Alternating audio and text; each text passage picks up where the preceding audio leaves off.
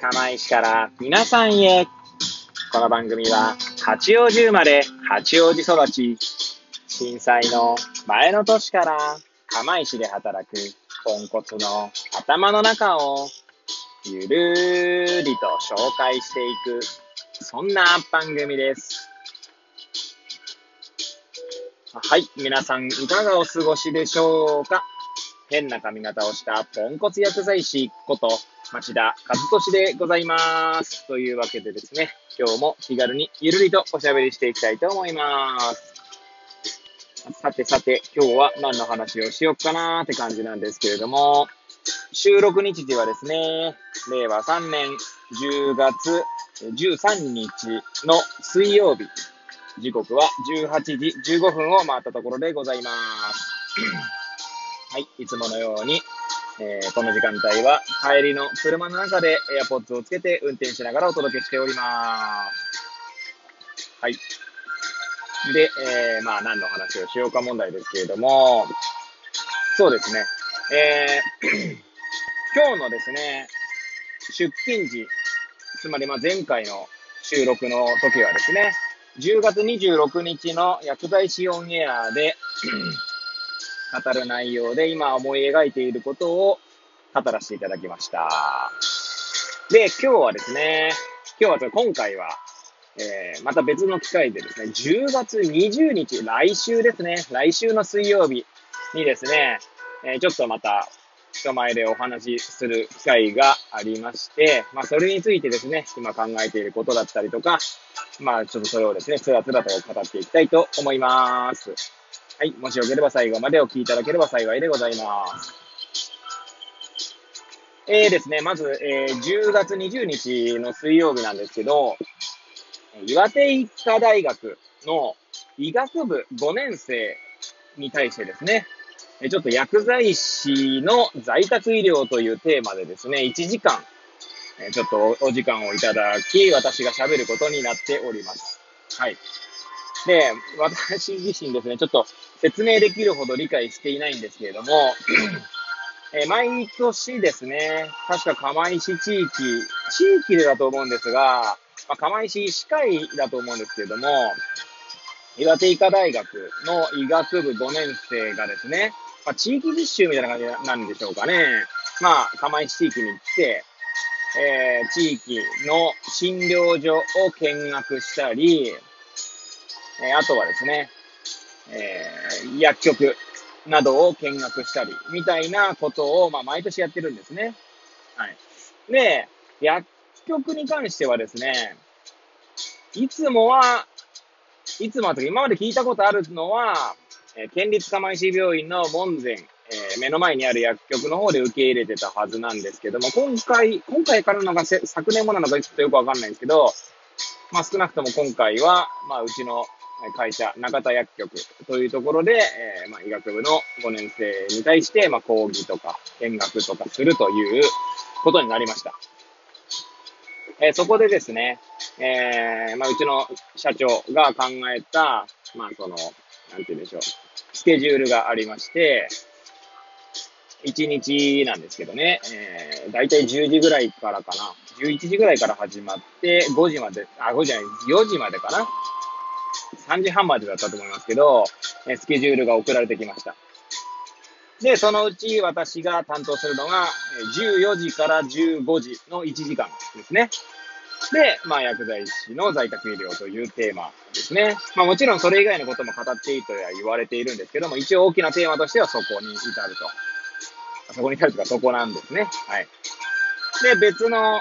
時間帯ではですね、そもそも薬物治療とか、あとは MR さんの仕事、まあ MR 出身の薬剤師がうちにいますので、MR についてだったりとか、あとはアンチドーピングの話だったりとかですね。あとは東日本大震災の時に、まあ、何をしたかみたいなことも語られるようですね。はい。まあ、これはあの、その、なんだ、えー計画っていうんですか、事業スケジュールというか、の見て、他の時間帯のテーマを知っただけなんですけども、はい。で、まあ私はね、在宅医療ということで、まあ、まずですね、私自身そんな在宅医療を語れるほどですね、そんなに経験が、経験値が高いわけではないんですけれども、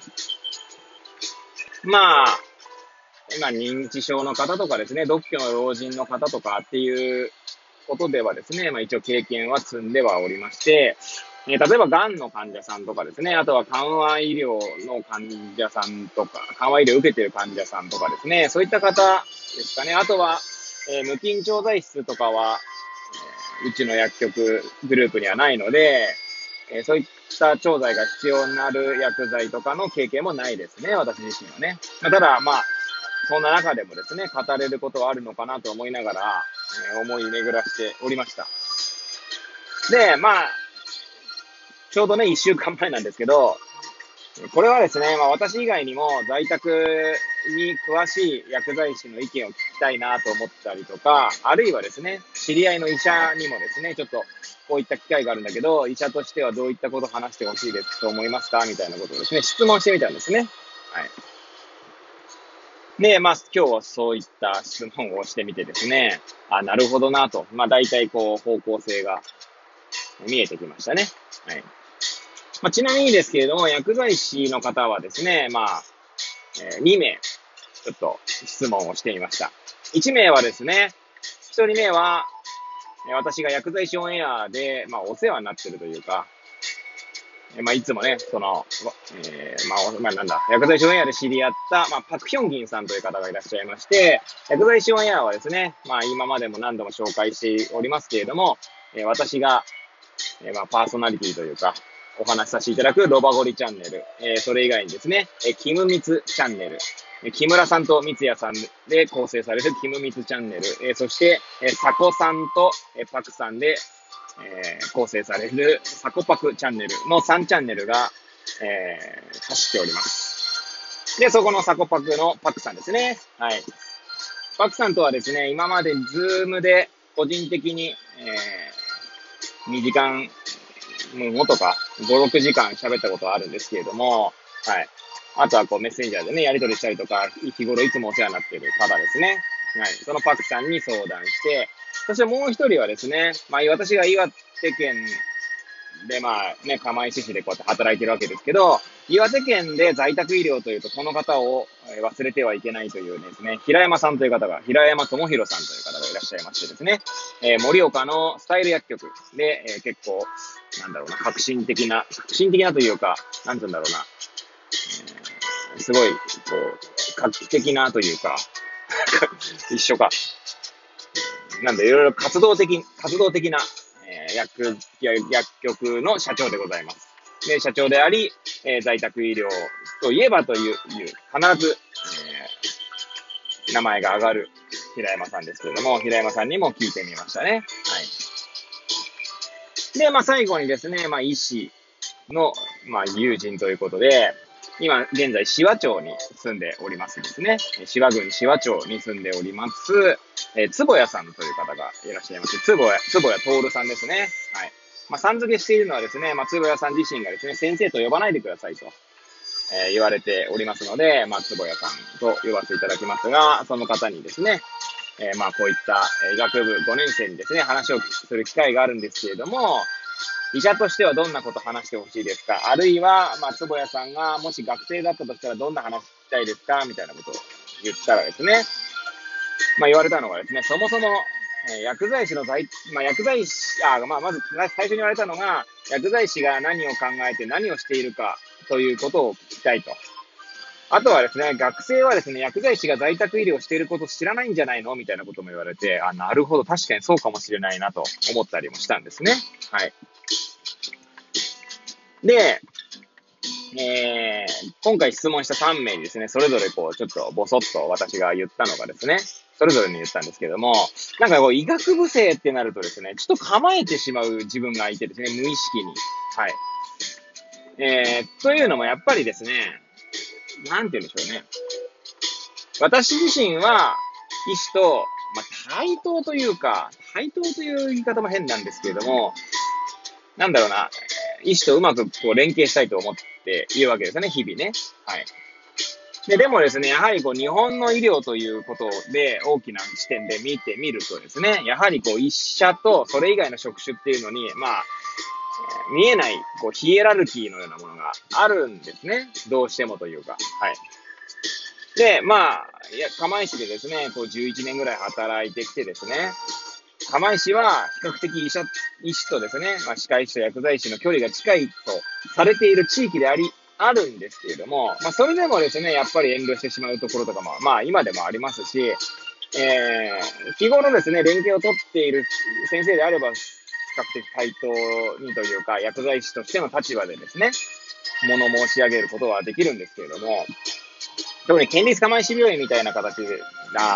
ではですね、結構、なんて言うんでしょうね。まあ、そも、そもそも、顔も、顔も知らない、話したこともないような医者に対して、こう、意見を言わなきゃいけないこともあるわけですよね。そうするとですね、まあ、ぶち切られることも、まあ、稀にあったりするわけですね。はい。そうするとですね、嫌がおうにもそういったヒエラルキーを感じざるを得ないという、まあ、背景があります。はい。っていうのもあってですね、どうしても医学部っていうだけでですね、構えてしまうところがあるっていうことをですね、まあ、お三方にも言ったんですけども、まあ、坪谷さんからですね、所詮学生だよ、学生だからというお声をいただきましたので、まあ、そうだよなと、えー、まあ、ある意味開き直ってですね、えー、やっていきたいな、なんて思っております。はい。まあ、その方向性どんな感じでやるかっていうのはですね、まあ、今これから考えるところなんですけれども、えー、今回はですね、その質問をして、私の頭の中は整理できたな、みたいなことをちょっと語ってみました。はい。というわけでですね、えー、今日もぐだぐだと語ってまいりましたが、最後までお聴きいただき誠にありがとうございます。